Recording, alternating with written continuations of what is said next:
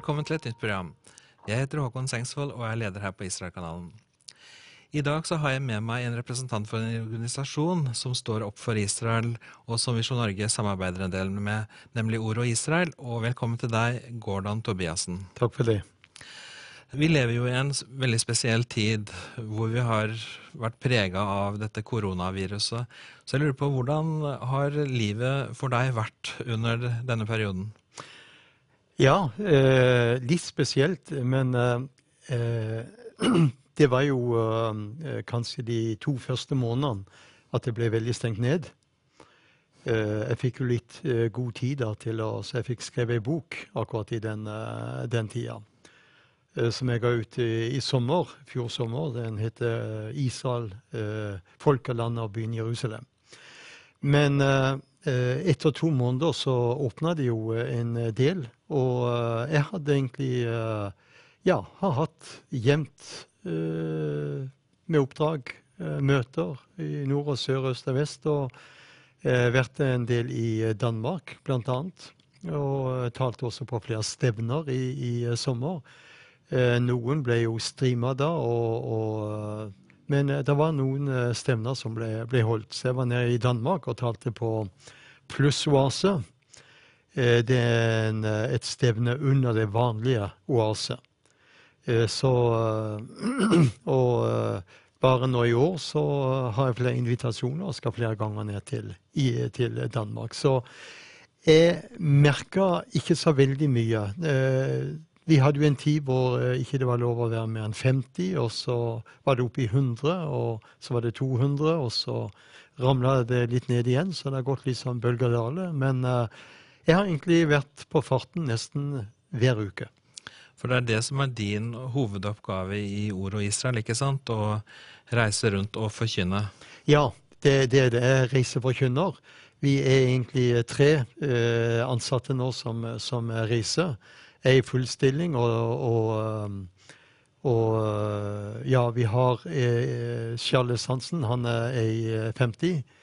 Og så har vi da en som en yngre kar, Stig André Lippert, som har gått inn nå i 100. Så han gjør også en del administrativt. Men eh, eh, også har vi veldig mange fritidsforkynnere, pensjonerte, som vi også spiller på. Og mange av disse er flotte bibellærere som har stått i en aktiv tjeneste, som også er rundt å, å forkynne. For det som da skjer, er at menighetene tar kontakt med dere, eller må dere selv på en måte eh, se om dere kan komme rundt og, og få forkynt? Nei, eh, når det gjelder Charles som meg, vi er nok såpass godt kjent eh, at vi får veldig mye direkte henvendelser. Noe henvendelser går gjennom kontoret, at de kontakter der. Eh, ellers er det mest eh, direkte til, til, til oss, da. Mm. En ny satsing for dere har jo vært TV. Dere hadde jo en konferanse som gikk på Visjon Norge i fjor. hvordan har det vært? Veldig positivt. jeg har sagt i mange år at media er viktig å benytte. Og eh, jeg har opplevd eh, en stor åpenhet. Eh, egentlig vært med i Visjon Norge rett etter de, de starta opp. Stadig fått invitasjoner, vært med på direkte program. Og, og Israel-kanalen, Ann Marie styrte den, så var jeg jo med en, en del ganger. og jeg har sagt når det gjelder Visjon Norge, så har de for meg vært en veldig døråpner. Så eh, når vi da opplevde i fjor at eh, alt ble lukka ned, at ikke vi kunne ha stevne, og alle stevner omkring ble eh, innstilt, så innså vi at ja, men Visjon Norge er jo en mulighet. Og igjen møtte vi bare velvilje fra Gaudat, som er TV-sjef, og, og, Jan Hanvold og, og ellers. Og, og, med god støtte av, av Alf Henning Frestad, så, så uh, lot det seg gjøre. For eh, det å på en måte begynne med TV-arbeid, det er jo en del ting som skal falle på plass, da, men du føler at du fikk den hjelpa som dere behøvde? Ja, altså vi, vi, kunne aldri ha gjort dette uten den velvilje fra Visjon Norge og, og Alf Henning. Mm. Så det var helt avgjørende for, for oss. Og du kan si eh, nå som Visjon Norge har holdt på eh, og har just feira 18-årsjubileum, eh, så er de så dreven. De har et utrolig godt eh, apparat eh, som fungerer veldig bra. Og eh, for oss eh, så var det helt eh, avgjørende. Og den velviljen og imøtekommenheten eh, som vi opplevde, det må vi bare berømme, og det har vi retta en stor takk for. Så i forhold til eh, dette her med at dere ikke kunne ha sommerkonferanse og kunne ha den digitalt, var det en god løsning for dere da? Ja, det var en veldig god løsning. Og, du kan si igjennom gjennom den digitale sendingen vi hadde der, så nådde jo holdt på å si hundrevis mye. Eh, for det første veldig langt, og vi opplevde stor respons. Og vi hadde jo eh, fra våre konferanser, som vi har kanskje på de best besøkte, en, opp oppi en eh, 700 på de best besøkte møtene, så er det klart med den eh, nedslagsfeltet vi hadde fredag kveld og lørdag kveld og søndag kveld i beste sendetid på Visjon Norge, så var jo det helt eh, fantastisk. Og vi fikk mye positive tilbakemeldinger. Så bra å høre. Ja. Eh, det stoppa ikke bare der med TV-sending for dere. Dere har også starta et nytt programkonsept som gikk av stabelen for noen uker siden. Israel, Guds klokke. Ja. Kan du fortelle litt om det? Ja, altså vi, vi har jo innsett at uh, det er viktig å komme ut med, med budskapet. Eh, god info er, er helt nødvendig. Og når det gjelder det norske ordet Israel Vi har det danske ordet Israel, det er luthersk. Men det norske ordet Israel, det er tverrkirkelig.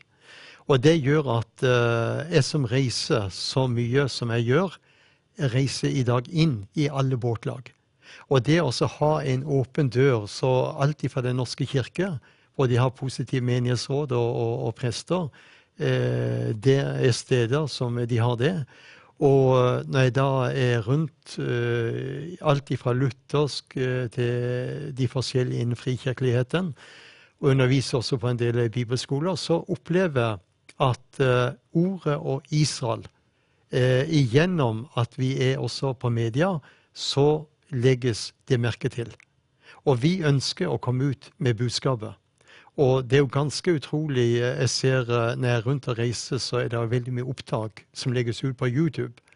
Og når jeg ser mange av de eh, YouTube-opptakene som det er tusenvis som har, vært inne og sett, så er det en ny tid vi opplever. Jeg tenker jo alle de som har, hvis vi går mange tiår tilbake, som reiste, de talte for eh, 50, noen steder 100. I dag, igjennom media, så når vi tusenvis. Og så får vi tilbakemeldinger ifra ikke bare her i landet, men langt utover landets grenser. Ja, det er en helt annen dimensjon på det. Ja, det er det. Uh, når det gjelder arbeidet deres videre framover, uh, hva planlegger dere? Jo, altså vi, uh, vi har jo noen, noen søyler. Eh, Så vi har noen prosjekter i Israel som vi, vi eh, støtter. Og eh, det ene vi støtter, det er noe som heter Lev Leman Israel. Det betyr med hjerte for Israel. Det har vi støtta siden vi, bevegelsen starta i eh, 1978. Og, eller noen få år etterpå så satte vi i gang med, med støtte til de. De hjelper vanskeligstilte. Det er familier som kommer fra Øst-Europa. Eh, veldig mange som kommer fra Etiopia. Eh, mange av disse familiene er vanskeligstilte. De har lite forutsetning for å, å, å lykkes. Eh, vi har hjulpet ganske mange ungdommer som har fått utdannelse. Og gjennom det så ser vi at de som får utdannelse, alt fra sykepleier og, og eh, innen data og politi og helsevesen, eh, tekniske osv., osv. Når de får utdannelse, så er de med å hjelpe andre igjen. Så dette er hjelp til selvhjelp. Samtidig så opplever vi gjennom det Levelemann Israel eh, så er det veldig mange som kommer til tro på, på, på Jesus. For de sier eh, 'Hvorfor hjelper dere oss?' Vi opplever jo godhet og, og, og, og, miskunnhet og kjærlighet ifra dere. Og jo, så kan vi si jo, vi har møtt Jeshua Hamasia, Jesus Kristus. Og pga. den kjærligheten vi har opplevd, så ønsker vi å vise det ovenfor dere. Og det blir en døråpner. Så hver uke gjennom det arbeidet der, så blir folk eh, jøder frelst. Og det er jo ganske et stort takkemne. Ja, jeg skjønner. Eh, så Lev, Lev, Lev Leman Israel, Ja. de har altså Det er via messianske forsamlinger i Israel, så er menigheter i Israel, som står for det praktiske arbeidet der, eller? De det er en gruppe innen Lev Leman eh, som, eh, som, eh, som jobber. Og så eh, har vi jo den neste eh, bæresøylen. Det er et bibeltrykkeri i Jerusalem. Eh, Som trykker bibler og bibellitteratur på eh, hebraisk, arabisk og engelsk og deler ut. Og folk leser seg til frelse. Og så har vi eh, den bibelskolen ICB, Israel College of the Bible, i Netanya. Har du vært der? Ja, jeg har vært der faktisk. Jeg Ja. laget et program med Sett på stell, het han vel. Ja. En av Jeg lurer på om var din for bibelskolen ja, på den tiden. ja. Eh, eh, også han som er rektor, han heter Eretz Soref. Og begge de to har vi hatt som talere på, på vårt sommerstevne. Den bibelskolen ligger jo i fremste linje når det gjelder sosiale medier. De lager vitnesbyrd bare på et minutt, to minutt, legger ut. Eh, messianske jøder som forteller sin frelsesopplevelse, og forteller hvem Jeshua Hamasia er. Og den bibelskolen der, eh, alle menighetene i Israel er knytta opp mot den bibelskolen. Og det interessante er jo det at eh, den bibelskolen, den når utrolig langt. Og det arbeidet som de står i, er en utrolig plogspiss. Så eh, det er en bibelskole som er jo veldig spesiell, for eh, 60% av de som går der, er jøder som er kommet til å tro på Jesus, og 40% er arabere. Og da viser det seg eh, det er Jesus som samler både jøder og araber. Og så har vi eh, det fjerde, og, og spesielt når jeg reiser i Luthers sammenheng og er i kirkelige eh, eh, tilhørighet, så er jeg veldig glad for at jeg kan si vi støtter ikke bare jøder, men også arabere. Og vi har en menighet i, uh, i Betlehem, uh, den menigheten til Naim Kori. Eh, denne menigheten er jo en baptistmenighet, og den menigheten er en utrolig plogspiss. Og Nam Kori har jo også vært i Norge flere ganger. Han har eh, også talt på vårt eh, sommerstevne. Han er en bulldoser. Og når vi var nede der sist, så var han så kry av fordi han hadde gått til politiet. Og så hadde han sagt det at muslimene de får jo lov til å rope ut sitt budskap ifra takene. Eh, jeg ønsker også å reklamere og få ut budskapet. Eh, kan vi sette opp høyttalere? Ja ja, sa politiet. Vi kan ikke gjøre forskjell. Og dermed så har han fått fatt i noen kraftige høyttalere som går i alle fire retninger. Og når de har møter på søndagen, så utbasuneres det. Folk kommer til tro. Og den menigheten der var jo bare en liten menighet på et par håndfull. Og så sier Nam Kori den dagen vi begynte å velsigne Israel, så var det et væromslag. Vi reklamerte ikke noe mer. Vi har ikke uh, gjort noe annerledes. Vi velsigner Israel, og fra den dagen har vi vokst. Og den menigheten har på søndag formiddag har de 170 barn på søndagsskole. Arabiske barn. Fantastisk. Ja, det er flott. Det er ikke mange steder her i landet at det er 170 barn på, på søndagsskolen. Ved siden av det så har de planta fem eller seks nye menigheter. Og sønnen hans eh, og kona de er jo pastorpar i en eh, arabisk menighet i eh, Jerusalem. Og så det siste vi nå har gjort, vi har gått inn for å støtte en annen. Det er en messiansk menighet i Haifa. Og det, de har en arabisk pastor. Smol eller Samuel Aveida. Mm. Og den Beit Eliyahu menigheten er også en menighet. De har òg et problem, og det er det at uh, lokalet er for lite.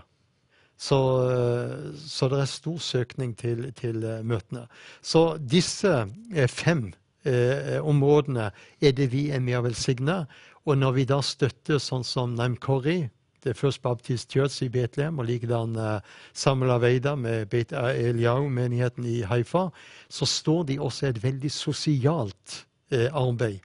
Og de trenger hjelp. For gjennom det sosiale, at de deler ut mat og klær, og, og så åpner også eh, mennesker seg for evangeliet. Mm. Så det er en innfallsvinkel. De møter godhet, og da åpner hjertene seg. Mm. Eh, vi var eh, Vi lagde jo Vi har jo noen turer til Løvetefesten i Visjon Norge-regi, og mm. for noen år siden så var vi på besøk hos Samuel Aveida og gjorde en liten reportasje hos dem. Og noe av det som fascinerte meg, da, det var jo at det, her har vi en arabisk pastor som forkynner på hebraisk eh, i den menigheten. Og du har da både jøder og arabere som da kommer sammen Eh, i troen på Jesus. Mm. Jeg synes det er eh, Og han er selvfølgelig da pro-israelsk også. Så det syns jeg er eh, veldig bemerkelsesverdig og positivt. Det er litt uh, interessant, for Gro Venske kjenner du jo, og, og, og hun og, og, mannen har jo stått på i mange mange år der nede. Og så sier jeg til Gro Venske for noen år siden Du bor i Haifa. Ja, har du noen meningstilknytning? Nei, hun hadde egentlig ikke det ta en tur ned i Beit Eliau-menigheten. Nei, det hadde hun ikke noe tro på. Så sa jeg ta en tur ned og se. Og litt motvillig så gikk hun. Mm. Og hun ble jo så overrasket, for hun trodde det var, det var noen arabere som satt der. Eh, så fikk hun oppleve at det var en arabisk pastor, og så fikk hun se Lokalet var jo sprengfullt. Der var det både arabere, men hovedtyngden av, av jøder, og det var unge mennesker. Og jeg syns det var så flott, for uh, Gro Venske var jo intervjua her på Visjon Norge for uh, et par år siden. Og da tror jeg det var du som spurte hva er det du kan si er positivt. er det noe positivt du vil trekke fram? Da trakk hun fram akkurat Beit Eliau-menigheten og, og Samuel Aveida. Så sa hun det er den beste og den flotteste araberen i hele Israel, sa hun. Og jeg måtte bare si når jeg satt og lytta og så på det Amen, sa Gro du har skjønt det. Noe enda en positiv ting synes jeg da, som har eh, tilknytning til Norge, er jo at han har en norsk kone. Ja, det er det. Og til og med sønnen bor i Vennesla og er gift med en norsk der. Ja, så bra. Ja. Uh, ja, nei, Gro har jo talt veldig positivt om eh, Samuel Aveida og menigheten mm. der, og anbefalt den til meg mm. mer enn én en gang, om mm. at hvis jeg skal gå på noe møte der i Israel, så burde jeg liksom gå dit. Ja. Så eh, det har jeg fortsatt til gode. Uh, ofte så har vi veldig travelt når vi er i Israel, men, men jeg kunne faktisk veldig gjerne tenkt meg å besøke menigheten der. Jeg ser jo når du er i Israel, så er det jo mange som har lyst til å gå i messianske menigheter. Men jeg har sagt det når vi har med reisegrupper på 50, så jeg har sagt vi opptar plassen. Og, og lokalet er ikke større enn at de må ha den sjøl. Så, så jeg legger alltid turer innom Eh, disse menighetene, sånn at de får oppleve pastoren, fortelle. Og det gjør veldig sterkt uh, inntrykk. Mm. Men jeg har jo vært i en del menigheter når vi har hatt mindre grupper, sånn som midt på sommeren når vi har vært nede med ungdom. Da går det veldig bra å besøke. Ja. Eh, hvis vi går tilbake igjen til Norge og arbeidet deres her, da. Det var veldig positivt å høre om alt det dere gjør i Israel.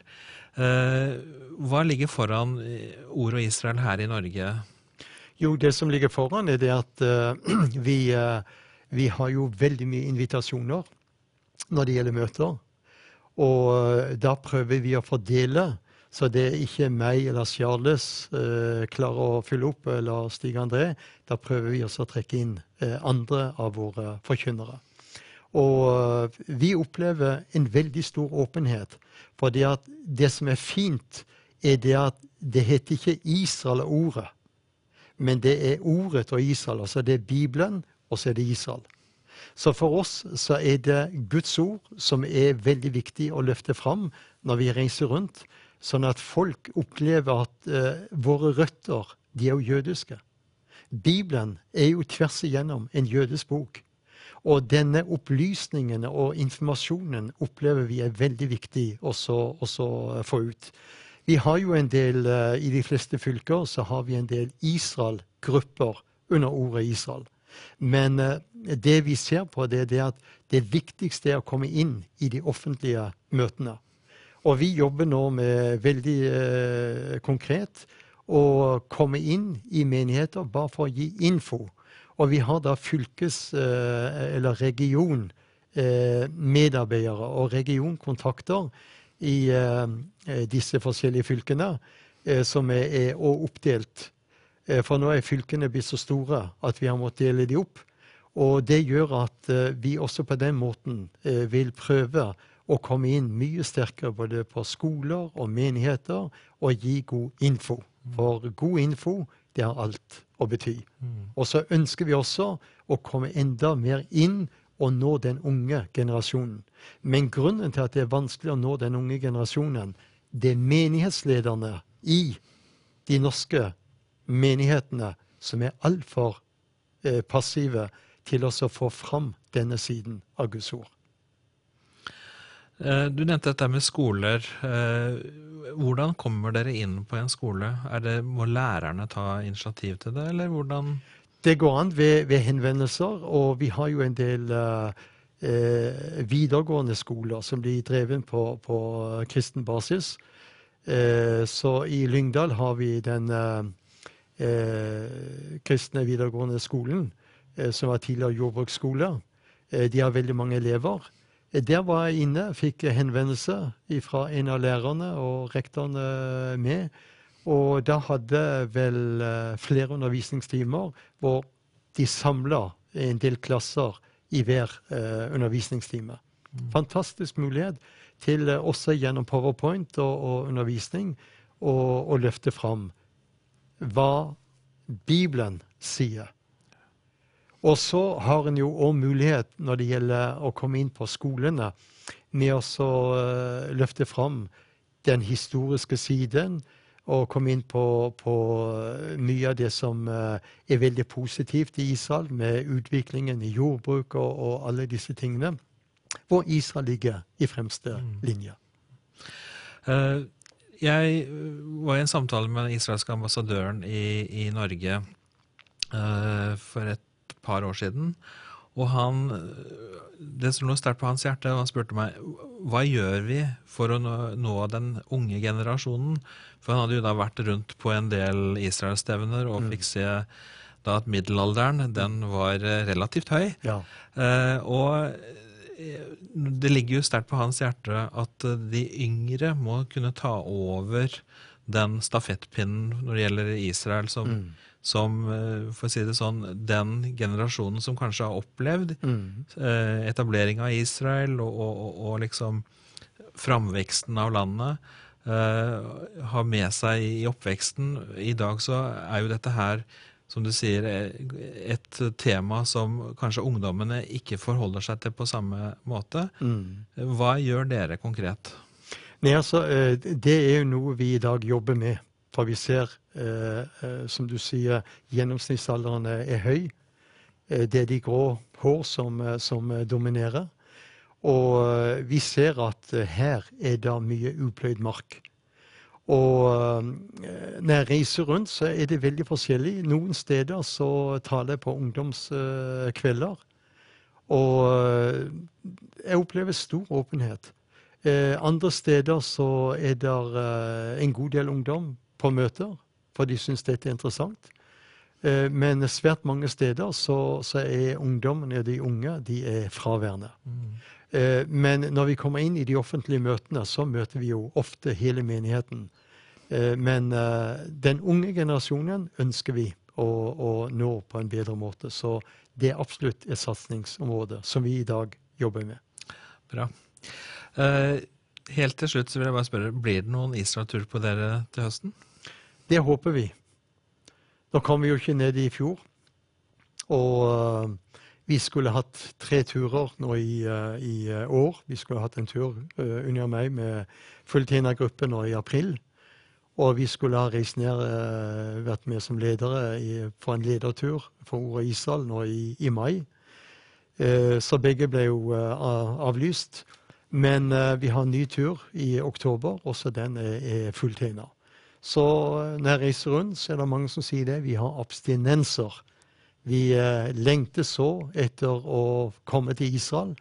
Og eh, for mange så har de vært mange ganger, og nå når det plutselig er stoppet opp, så er dette et stort, stort savn som vi håper nå der åpnes fullt opp for fra høsten av. Ja, jeg må si jeg gikk inn på hjemmesiden deres og uh, så litt på programmet, og jeg føler jo akkurat det samme. Altså at oi, dette her hadde vært veldig gøy å vært med på ja. igjen da. Så det med abstinenser det er noe jeg kan gå ve veldig godt relatere til. Ja. Eh, da vil jeg bare si tusen takk, eh, Gordon, for at du var med i dette programmet, og ønsker dere Guds velsignelse videre i arbeidet dere gjør for Israel gjennom organisasjonen Ordet og Israel. Takk for det. Til dere seere så vil jeg si tusen takk for at dere fulgte oss gjennom dette programmet, og på gjensyn igjen neste uke. Tusen takk for nå.